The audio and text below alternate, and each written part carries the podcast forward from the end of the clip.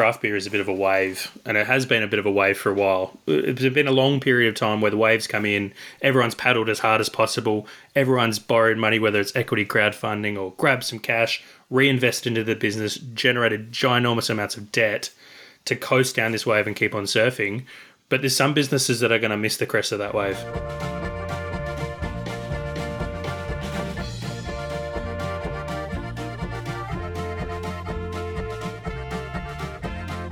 Welcome to episode 408 of Brews News Week, recorded on Thursday, the 3rd of March, 2023. I'm Sabrina Kunz, and I'm joined this week by our usual host, Ian Watson. Hey, Ian. Hey, Sabrina. And our returning special guest, Steve Brockman from South Australia. Hey, Steve. G'day, guys. How are you? Good. Um, I'll crack into the news. Um, a nice, real positive one to start the show this week. Um, Moffat Beach wins Best Beer at the Royal Queensland Beer Awards. Moffat Beach won Grand Champion Beer with its Moff's Summer Ale, Champion Small Medium Brewery, Best Queensland Beer, and Champion Session as a trophy. And this is off the back of major wins for. Uh, at similar levels for the Indies. Stomping Ground won Champion Large, I believe, for the second or third year in a row uh, Hound and Stag Brewery that opened on the Gold Coast on the 23rd of December took home a trophy, which is pretty fantastic. Uh, and Nail out of WA and Black out of WA also took home trophies. So, um, you know, a pretty good showing all round. But Moffat, you know, are the winners who keep on winning. Continue from strength to strength. I, I, I tasted that beer straight after the awards were were announced and when they have some of the winning uh, the champion beers on tap there, and it, and it was stunning. It was it was great. Uh, it was so nice and fresh. It was exactly what you want in, in that sort of a beer. There was also the back to back too, the um, stomping ground um, for their Czech Pilsner. Uh, that was a back to back. They won the same category with the same beer last year as well. So another brewery that's um, uh, just just racking it up in the Queensland awards. Yeah, absolutely. Have either of you guys gone to Hound and Stag? I haven't heard of this brew before. Tell me more. I tried to. Um, I tried to go on um, uh, just after New Year's, and they had an event on that day, and they told me I could come in, but it was fifty dollars to go in for the event. They had a band playing, and I just wanted to go in and have a quick beer, so I didn't. But I will be back down there as as soon as I can, because um, it's it's pretty well. Uh, well, it's very close to Black Hops too uh, and I still have a lot of friends there, and, and it's not far away from from Matic, and I love going down and having a, a, a beer there. So I'll, I'll, get down there at some stage before too long and, and, check it out. Awesome. And some news got revealed in the uh, results there.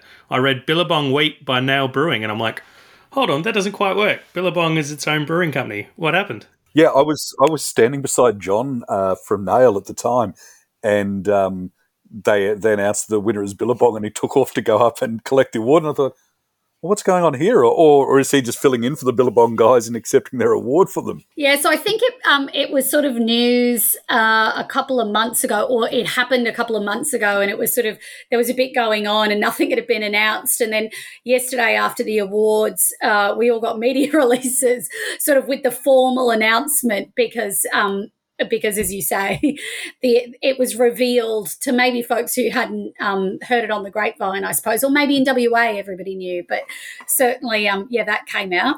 And then Scarborough Harbour, who are also less than a year old, won uh, Best New Brewery and Best Brew Pub. And so, you know, in terms of bright sparks for the industry, some of these really new entrants are coming in. So you've got sort of the old hats of Moffat who just you know, we can revisit the discussion around Moff's Summer Ale being one of the most awarded beers in the country. Um, and then you've got these new entrants coming in who are, you know, achieving from a blind tasting for quality product uh, right off the bat. And so I just think, you know, we need that bright spark right now. Yes. So, um, on to other more, uh, I guess, we're reporting season. So, corporate news growth up, profit down for good drinks. Good Drinks has published a bullish first half financial report that the company says shows it has achieved excellent momentum. While the company reported that what it described as record revenues, sales growth failed to boost the bottom line with increased costs, seeing profit fall by more than 40% over the prior corresponding period. Despite the headline sales and revenue growth, profit for the period fell 41% from 3.58 million to 1.85 million for the quarter. And so first half financial is finishing 30 December 2022. That could perhaps be a sign of rising costs uh, in the industry, yet um, not a rise in the sale price of, of, of beer, the wholesale price of beer. Um, to see, yeah, to see that sort of a, a disparity between uh, growth and profit, uh, and knowing the hardships and the difficulties that are going on for breweries with the costs of, of raw materials, with the cost of packaging goods, uh, with the cost of utilities. Um, uh, that's just my first thought. It's probably something uh, along those lines. Maybe they've also in, uh, invested in other staffing or yeah. sales channels, etc., which has cost them money at the moment, but they're going to see um, rewards from at some point in the in the future. And I kind of read into that as well. Um, even though the profit has only the profit has fallen to 1.85 million, it's still profit. So yeah, you know they're still generating some money there, which is a is a good kind of footnote really to the whole report there that there's still money being generated by the business. I mean, these guys built a very expensive venue in Fremantle, I think to the tune of about $10 million. So to still seeing profit come in for that business is a good sign. Mm. But yes, it's probably an indication that maybe everyone's getting the squeeze across the country uh, with costs, as Ian says.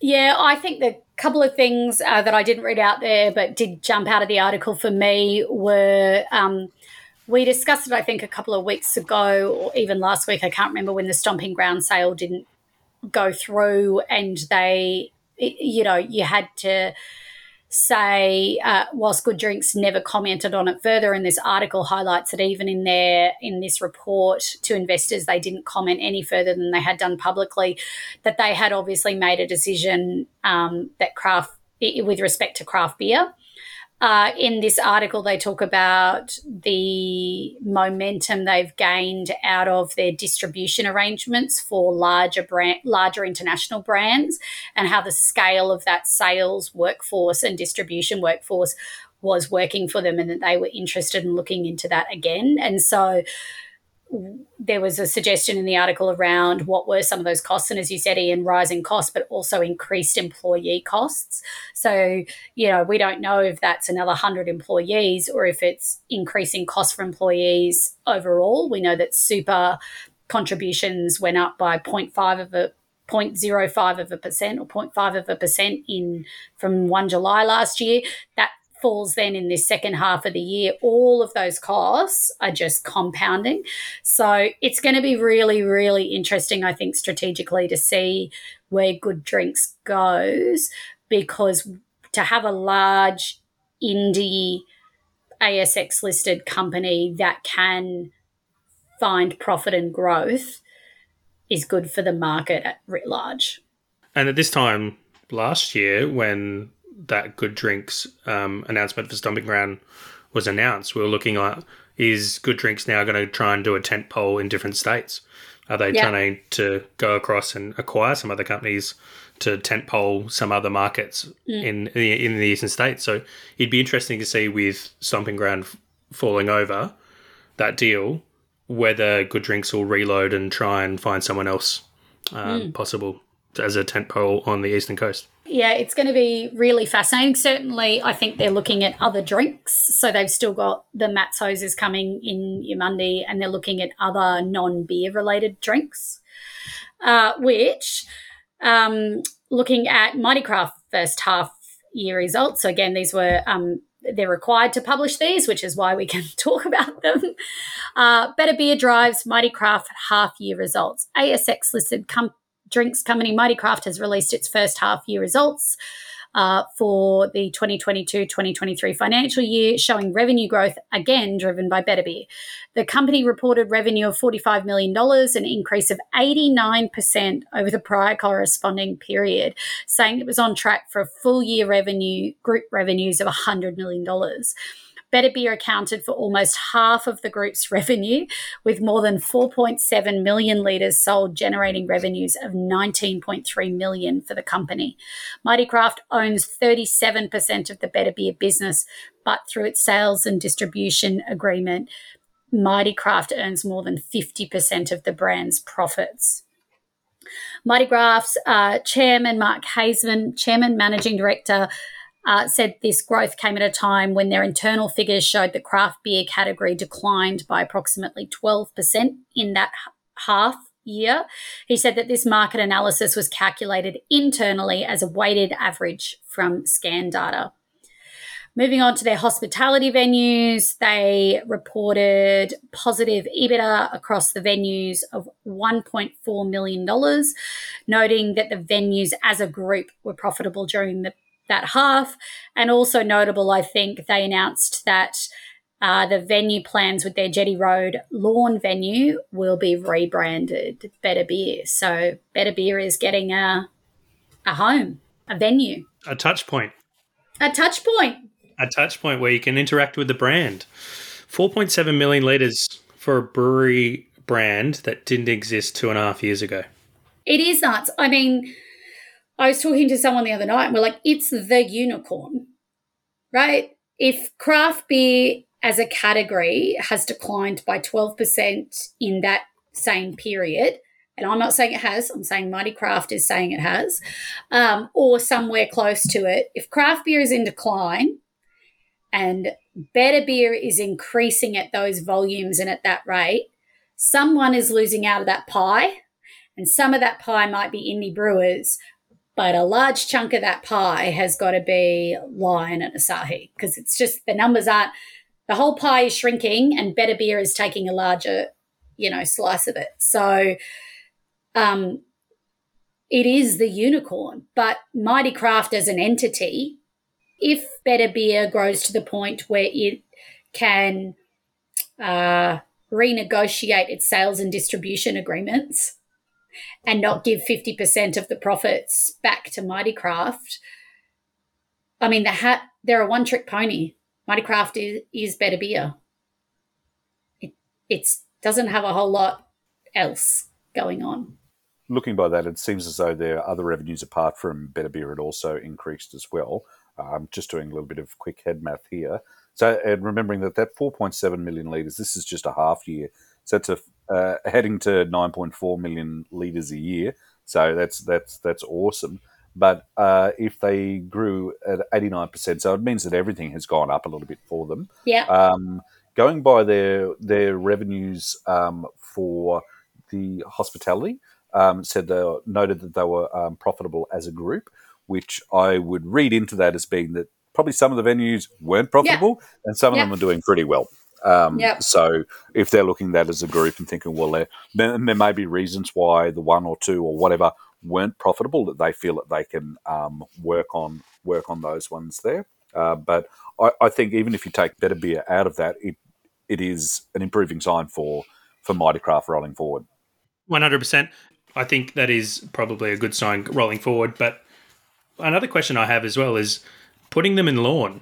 Is the inspired unemployed? Do they have any connections to Lorne, or how how will it go to drop a brand which is a national brand into a regional regional pub? I, am I'm, I'm very curious to see how that would go. It doesn't seem like um, your first move for something like this, but seeing as though they own Jetty Road uh, 100% and they had that venue there, it's probably an, just an easy one for them to straight up go into that costs them nothing except for a rebrand um, on that.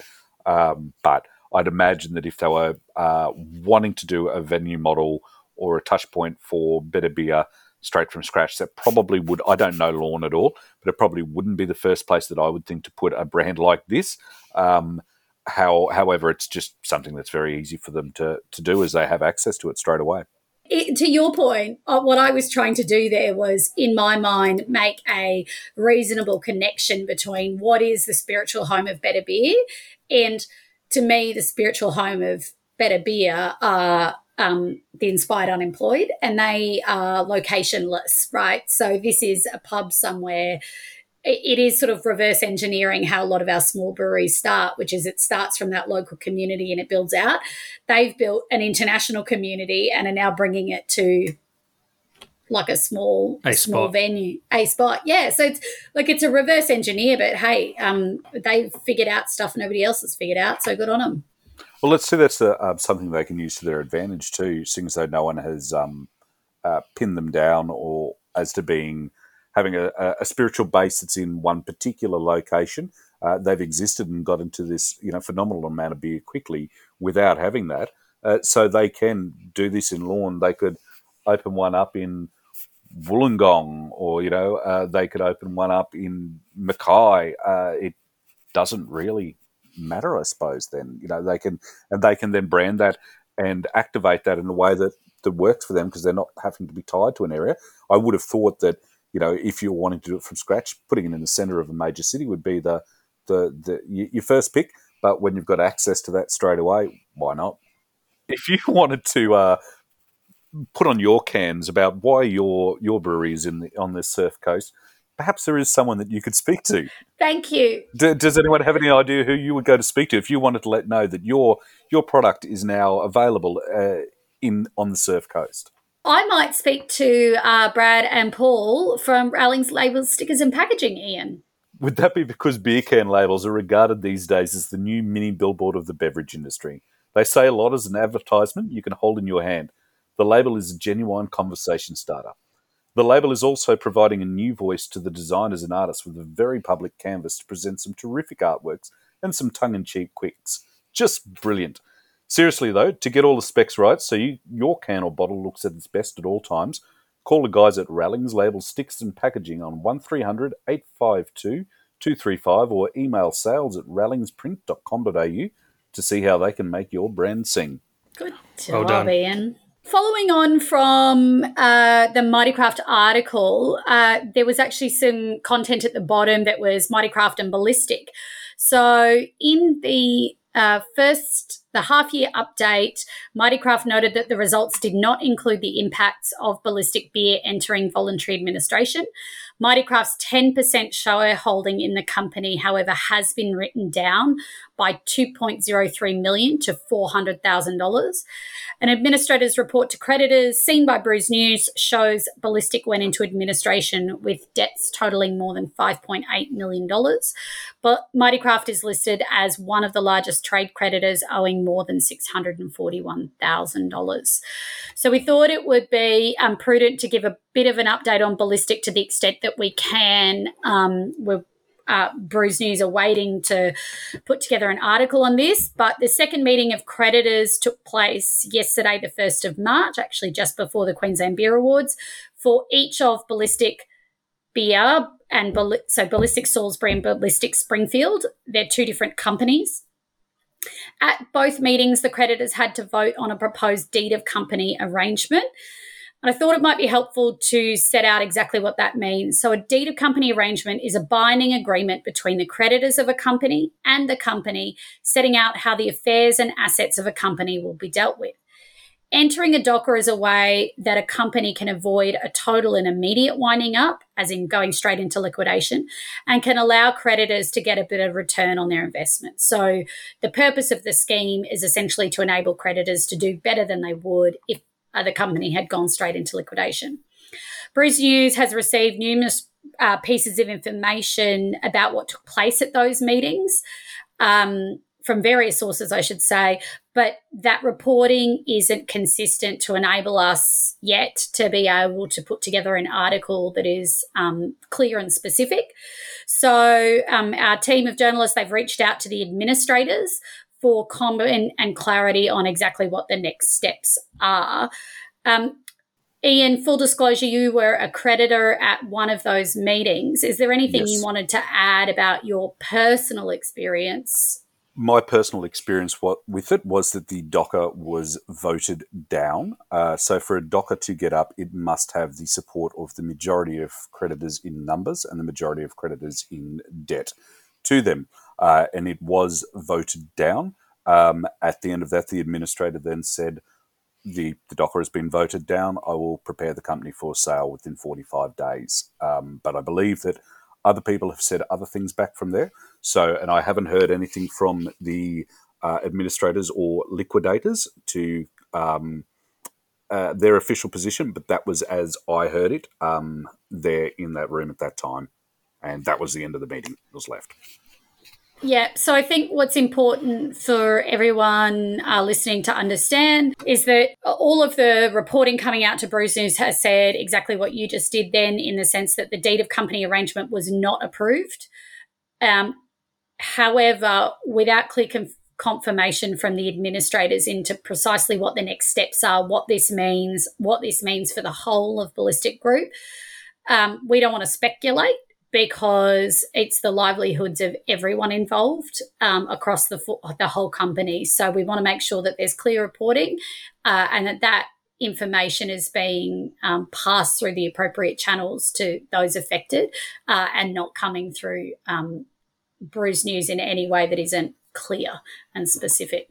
So, uh, you know, not a lovely um, no nice reporting coming out of this experience. And certainly, you know, Ian, yourself and other employees, but certainly, you know, a lot of the management team, you, you know, this is going to affect everyone, a lot of people.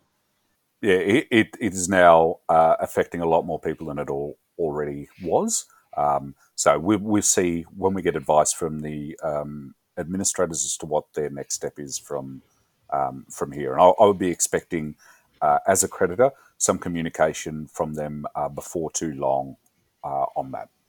Just on that too, like with people that are outside of this issue, but still within the brewing industry, to see that the creditors are all listed from top to bottom in order of value, the creditors that are all owed the least generally are the staff, where really they should be the ones that are first taken care of. So if there is anyone out there in the industry that has jobs, the availability to bring some people on, um, definitely reach out to some people and see if you can get that going. Um, the craft beer industry is only as good as the support it puts up. So if you can do something, please do. You know, this rolls into our next uh, piece of news that that came out this week, uh, which is also uh, not great, but hasn't reached that next step to be able to comment on it, and that is Tribe Breweries enters administration. Tribe Breweries is the latest brewing business to enter voluntary administration, appointing FTI Consulting to take control of the business. The company operates a 35 million litre brewery in Goulburn, uh, also the Wilde Gluten Free brand, and acquired the Mornington Brewery in 2018. It owns the Stockade Brew in Sydney's Inner West, best known as the brewery featured in the binge television series Colin from Accounts.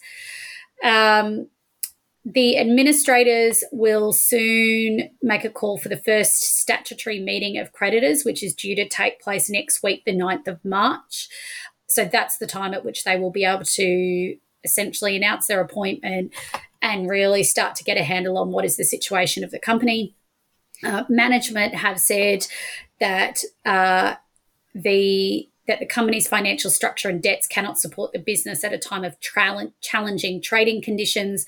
And after exploring a range of options, the directors believe this step will provide the best opportunity to protect the future of the business. So, just like when Ballistic went into voluntary administration and easy times before it, uh, using this as an opportunity to say, can we save the business going forward? Um, the brewery, there's some detail in the article you should read about the private ownership structures of the uh, of Tribe uh, and the directors.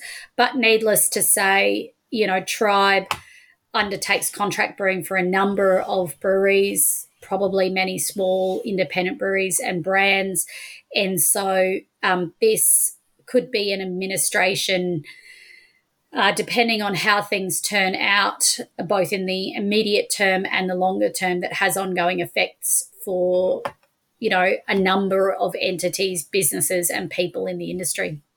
Yeah, this has a, a really wide reach on this one. Um, uh, small independent breweries could uh, feature on both sides of the tribe situation, both as creditors or, or debtors um, to them, and we don't know anything about the, the depth of what this means for for tribe, um, but it it could it does potentially have um, a wide reaching effects, and I'm sure there's a lot of people um, asking a lot of questions. A lot of breweries that are that are, are asking a lot of questions um, at the moment about, about this and interested to know to know more and how it's going to affect their company. And having smaller craft indie brewers that are getting their beer contract brewed, generally they're on the smaller side because they're going to someone else in order to package that beer to get a national footprint. So they're definitely those breweries that are kind of in that growth phase to now be tied up in either owed money or owing money to a business that's in administration it's this is a pretty big domino that could knock down a fair few more dominoes across our industry. Yeah, and I think you know we've talked a, uh, hopefully we've talked a lot about the staff that are going to be impacted. So it was just it was ballistic, and now it's going to be those at Tribe. Uh, but equally impacted are our industry suppliers. So um, and they will be businesses that we all know and interact with, and you, you know. Um, we really should bear in mind that a number of those industries are ones that we rely on to support sort of activities like uh, the IBA, like BrewCon, like Brews News, and other publications. Uh, and if they're going to be impacted through a a range of dominoes, as it were, um, and we don't know that, we're speculating, but given the economic environment and you know we're in March of this year, um, and we've had these two major events, it doesn't seem necessarily like these will be the last. And so this cumulative impact on our on our industry suppliers is also, you know, at an industry level something we should be thinking about. Yeah, and I guess it's that money and that support, right? So all of these conferences and everything if you're a business that's supplying the brewing industry and all of a sudden you're lost $50,000, $100,000, $150,000 that money's got to come from somewhere. And obviously, the easiest one is to take away from support for a conference or support for a podcast or support for whatever they might be doing. Because in the end of it, they're businesses too. They've got to protect their bottom line and protect their own staff. So or even like extending payment terms, right? It might have been, well, we were always generous and we didn't really ding you until you were 60 days over. Well, now we're going to try and mitigate our own risk because our own exposure to these sorts of events is getting too large. So actually, we can't extend you beyond 30 days. We're not going to supply you anymore, right? The the narrowing, the the the roll on effect of uh, concern that would be created amongst these other companies and amongst the industry, and we should say as well, probably amongst the ATO, uh, the uh, the Australian Tax Office, uh, no doubt. Um, you know, they were one of the largest creditors uh, that in the ballistic voluntary administration and would likely, although we haven't seen anything, be a creditor in the tribe situation, big or small. And so it, it is this sort of well, what does this mean? Do payment terms decrease? Does support reduce? Do people get a bit nervous that they're not going to recoup their cash flow? And then if you're a really tiny brewery who's just surviving and you're managing your cash flow on a really tight wire, and all of a sudden you can't get, and I don't want to name a raw ingredient because I don't want anyone to get upset, but malt water, hops, yeast. Um, to make your next beer that has to pay for the bill that you've already got owing, it's a slippery slope for those breweries as well. Yeah, talking about uh, thinking about suppliers was one of the things that I thought all of this could add up to the the way that they have to deal with um, the breweries in order to to give themselves a little bit more certainty. And yeah, um, payment terms might have to um, become a little stricter for them in order to to give themselves a little bit more surety. And for all those small breweries out there that are you know planning on starting and and listening and going, oh, there's all this doom and gloom. You know, cash flow is king. Make yeah. sure you go in with as much money as possible and just really have a bit of a war chest so you've got some money in reserve there. I know a lot of the suppliers at the moment they require money up front for you even just to get your initial orders, and you've got to pay money up front for two, three, four, five orders before they let you even put anything on a thirty day term. Um, so we might see that being more stringently uh, attached, or might be a certain val- value of, of, of product before you can even get onto 30 day terms. So it all has a knockdown effect.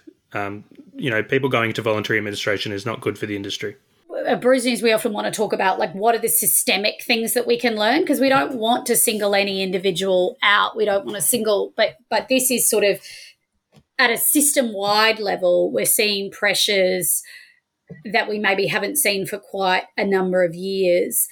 Um, we've seen a lot of, you know, our, the number of breweries in the country is the largest it's ever been. Uh, costs of goods are ridiculously high. We're on pressure for um, a workforce, a skilled workforce. You know, lots of breweries can't find skilled staff. We've got um, debts forgiveness during COVID for excise is sort of coming due and payable at the same time.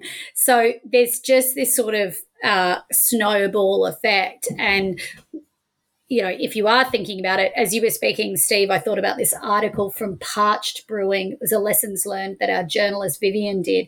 And he basically said, it, however much working capital you think you need, you need 50% more just to get started. So again, you know, um, it, it's not to be doom and gloom, but it is to say if you don't have a handle on your cash flow right now, and I'm sure everybody does, um, it's just going to be a, it's it's going to be tough. You've really got to have a business model right now. But particularly if you're trying to do a high volume output um, and low margin, uh, if that's your brewery's model, at a time when we are getting squeezed by the costs of as we were just talking earlier, the cost of, of raw materials, of packaging goods, and of utilities going up, yet not the wholesale price going up.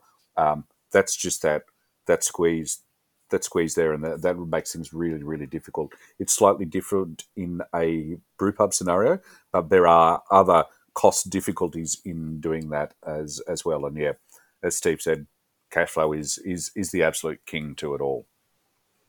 I often say to people too that craft beer is a bit of a wave, and it has been a bit of a wave for a while. It's been a long period of time where the waves come in, everyone's paddled as hard as possible, everyone's borrowed money, whether it's equity crowdfunding or grabbed some cash, reinvest into the business, generated ginormous amounts of debt to coast down this wave and keep on surfing. But there's some businesses that are going to miss the crest of that wave. It's just inevitable. There's some businesses that are right at the peak of that wave that are going to go over the falls and just get absolutely KO'd and there's some that are sitting at the back going, "What do we do next?" You've got to wait for the next wave, so you've got to be prepared. Um, so I would really encourage breweries that are out there to stop and just think about where your business is at. Maybe not growing just for growth's sake, and really just like battening down the business plan and growing in a sustainable way. Don't carry a lot of debt. I think it's probably pretty basic advice, but across the industry, we all need to slow down just a second and realize that, hey, maybe trying to get ranged in every national store in Dan Murphy's is maybe not the best thing for my business. And so I'm going to add sort of two things. One is directly relevant, and the next is a bit tangential. But the first is I was having a conversation with a new brewery the other night. I had I had similar conversations a bunch of times. This is advice that I'm sure you all know, and so I'm just repeating it. But um, you need to increase your spend for every person that walks into your brewery. And one of the ways that you can ex- increase your spend is merch is having a decent retail merch offering that you can make profit on. And this small brewery had said to me, Oh, that's really expensive. There are a range of services out there. There are online platforms. I'm not giving a free plug to beer fans, but I am giving a free plug to beer fans. There is a range of ways that you can use merch, and you might think it's an extra $20 uh, or $10 here or $10 there. But if it's a if it's an income stream that increases your per head spend in your physical premises, that is one of the number one things that you can try and control and measure for your small business. So, given that the brewpub model is where so many of our small breweries at, that is something that is that you can tangibly work on as a problem and you can measure whether what you're doing has an impact. So, I would say that is one thing that I think you know folks should be doing. And the second piece that I wanted to add, which is um, uh, usually in other news. But Matt had a great conversation in Beer is a Conversation with Pete Brown, a, a beer writer out of the UK. And there are a couple of things that stood out for me in that conversation. The first was that most people under 30 today don't know a time before craft beer was widely available. They are used to walking into a bar and having a range of a brewery, a bar, and having a range of options. And the second was that nothing truly innovative has been coming out of craft beer for a while. Even a new style, everybody goes, "Can you the comment was something along the lines of, "Can somebody please innovate so we can all copy that?"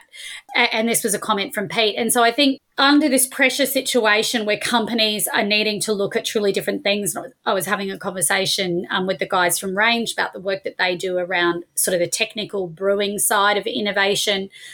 Um, and I would just sort of say now is the time more than ever that you know under pressure creates a diamond. You know is there something truly innovative that your company hasn't done can do? What is the innovation pipeline as an industry as a whole? And that's something that we've been looking at because structurally there are a lot of challenges to the industry. But one thing is you know what are some real innovations that are still out there? And and that's a hard task to do when you're running a business and you're trying to manage cash flow and how can I increase my spend. But but there are businesses out there, and so that's why. Uh, getting together as groups, you know, there's an opportunity there. So I'm hopeful that out of this sort of my, my positive to this is I think there are some really small, tangible things that individual businesses can focus on that are measurable that can make a difference to them. And then the second is I'm hopeful that some true innovation will come out of this period. And I'm not talking six months, three months, I'm talking like the next five years, three to five years, um, that will really set craft beer or the beer industry on a different tangent again. Yeah, I was listening to that um, uh, interview on the way, all on the way to work and the way home from work today. Haven't got all the way through it yet, but that they were the things that struck me. And you know, um, uh, uh, I, it was something that I was very much in in, in agreement with, and sort of been thinking to myself for a while. But we don't know what those new innovations are until they happen, until someone strikes gold with it. Um, the other thing that Pete said in there that that that's, that struck me and something I read in a business book a long time ago, and it is absolutely. Um, uh, uh, we've got to consider this at the moment when there are difficult times, and if some breweries do go under, is that one in four businesses fail yeah. within the first three years. Um, so we're not seeing that many failures in the in the beer industry. So it's got to catch up to us at some stage, and we can also look at it and go, well, on a positive, we're still doing better than the business world as a whole with the amount of failures we have for the amount of startups that we that we have. So we, we are at, we, you know that that's something Pete said in that interview, and it's something I read in in a book maybe nearly 20, 20 years ago. So that is something to remember when we start to get doom and gloom about uh, some places coming into difficulty, because unfortunately, just the law of odds, there will be some that it, it happens to, unfortunately. And some of those will be places that make your favorite beer in the in, in the world or a beer that you just can't imagine why not everyone else is drinking, but it just hasn't worked for some for some reason. It will it will happen. And probably worth mentioning too, like when we talk about some of these companies having quite large debts, it's almost a regular part of running a business. Yeah. You know, taking on those debts, and it's yeah. in brewing. It's always you run, run, run, run, run. You get to a plateau, and you know you can make a certain amount of money at that plateau, but then you look ahead and go, "There's another plateau up there." And if we just belt it and completely invest all the money, take on the debt, and just charge towards that next plateau, then we know that we'll be able to kind of make money at that plateau again. And for whatever reason, you know, businesses don't take these decisions lightly to take on debt they go, I think we can definitely make it to that plateau. And then something pops up like COVID or something pops up like rising costs or, you know, that's that's where the businesses get themselves into trouble. So businesses holding debt is not necessarily a bad thing. It, it, it funds growth, but it's something that businesses have to be more careful of. And I would say in the current economic climate, if you're a small business, start thinking about how much level of debt you're holding and what kind of the what the what the way out is. And even for the big businesses, though, like I think you know, we we talked earlier about the slice of the pie that Better Beer must be taking. I'm sure that the largest businesses uh, and the reduction in people drinking craft beer, I mean, they're addressing these problems at a macro, macro level, but they're not immune from the problems. And the staff working in those businesses are not immune from the problems. And they will be looking to to do with their businesses the best way to keep the business going. So I think, you know, it the, the scale is different, the the opportunities are different, the the innovation pipelines are different, the money behind it is different, but the problems are still there from big to small. Right. So I, I think we're going to see um, you know, all across the spectrum of brewery sizes. Um, which leads me to our next supporter for this week's uh, Brews News Week. The Asia Pacific section of the Institute of Brewing and Distilling, the IBD, has finalised its technical program for their 37th convention. It will be one of the most exciting technical and social events for all professionals of the drinks industry in Asia Pacific. This year's program sets a new record with over 70 presentations, including workshops and panel discussions. The focus of the convention program is sustainability and innovation while celebrating the history of the Asia Pacific section, which commemorates its 70th anniversary. That's pretty impressive. The convention involves more than just technical learning. It creates a forum for networking and business opportunities for brewers and suppliers with a concurrent trade exhibition featuring 47 exhibitors. This convention is taking place at the Adelaide Oval from Monday 20th to Friday the 24th of March, with the technical sessions and trade exhibition running from Tuesday to Thursday, plus social and networking events. You can read the full program, uh, and we'll put the sh- link in the show notes, but ibd.org.uk uh, and search conventions, um, and we'll put a link in the show notes. So I'm sure, folks, I know Matt is getting down to Adelaide in March, and hopefully it will be a great chance for the industry to get together and think about some new ways, um, you know, some innovations for the, for the word going forward in the next five years. Uh, so with that finished, uh, we've touched on already in other news. Uh, we've t- talked about the Pete Brown conversation. People Moves. Uh, Brews News has published a People Moves uh, article this week, Vivian, uh, and and some big changes here. Uh, Jane Lewis stepping away from Two Birds is a fairly notable one.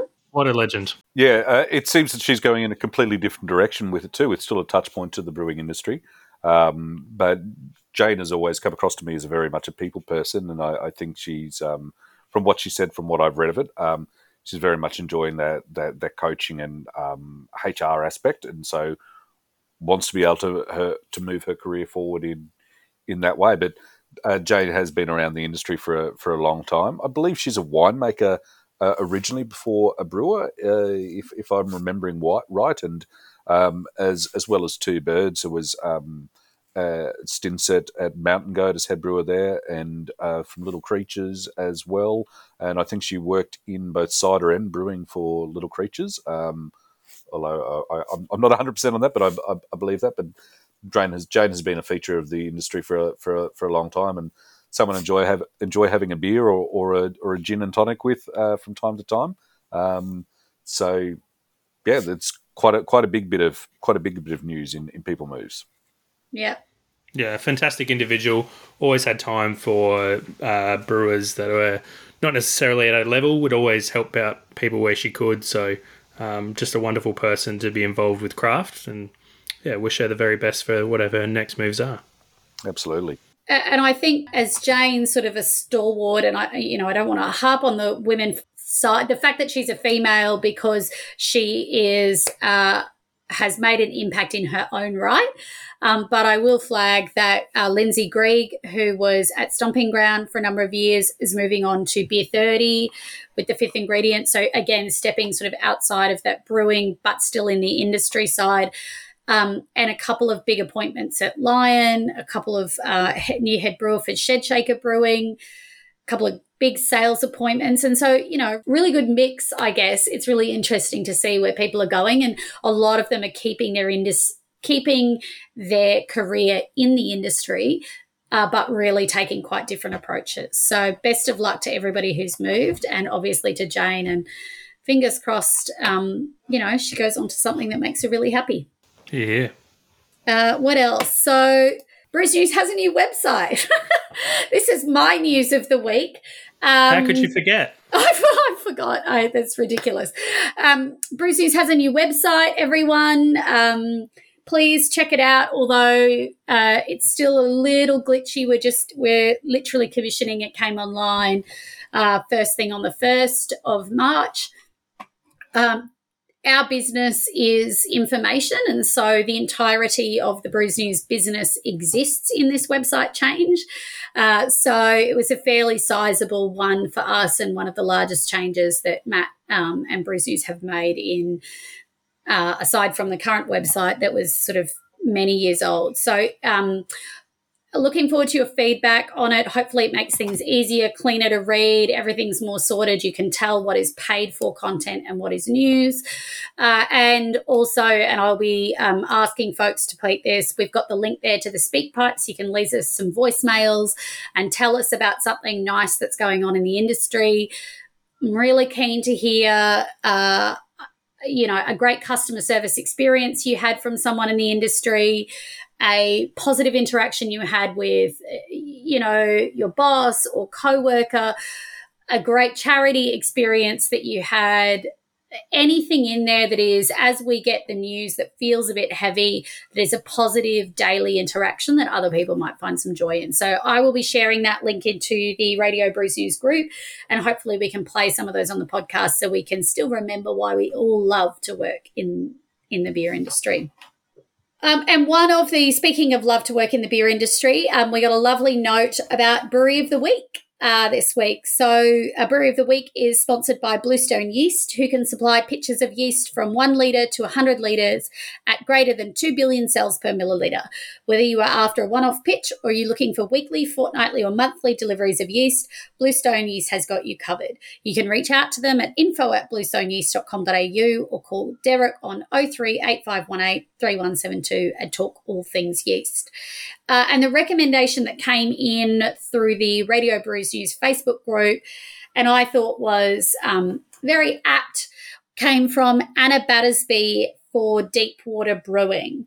Visited this little brewery in Deepwater, New South Wales. If you blinked, you would have missed the entire town. Great venue, catering to families, dogs, and beer lovers who wanted quality and variety.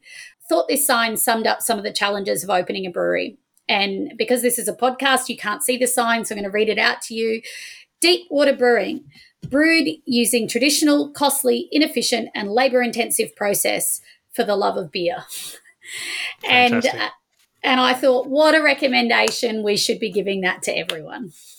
They're awesome people at Deepwater Brewing. I know them, uh, Marshall and Isaac. And in one of those Kevin Bacon moments, yes, I've actually brewed on that system uh, with them. um, and uh, but it's a tiny town. It's sort of um, uh, between Tenterfield and Glen Innes, um, about half an hour, sort of in between both. Um, and yeah, up in the, the high country there, nice and cold. Um, and yeah, lovely spot and really good people that make you know some really nice little beers there. Fantastic. I just love, you know, Anna sent it in. It, it is really lovely to showcase these breweries that might not, you know, everybody might not know, but now you might go out of the way to find. So I'm very excited about that one. And I think that just about wraps up our news this week. Your hosts have been me, Sabrina Kunz, Ian Watson, and Steve Brockman. The show is produced by Vivian Topalovich and edited by Joe Helder. We want to thank Rallings Label Stickers and Packaging, the IBD and Bluestone Yeast for their support in making this episode possible. Thank you to you all for your contributions by email, text, or phone in the Radio Brews News group. Please rate and review the podcast on Apple or Spotify to help more folks in the brewing industry find the show. Please check out our website um, and the Speak Pipe and leave us a message. Chat next week, and we're out.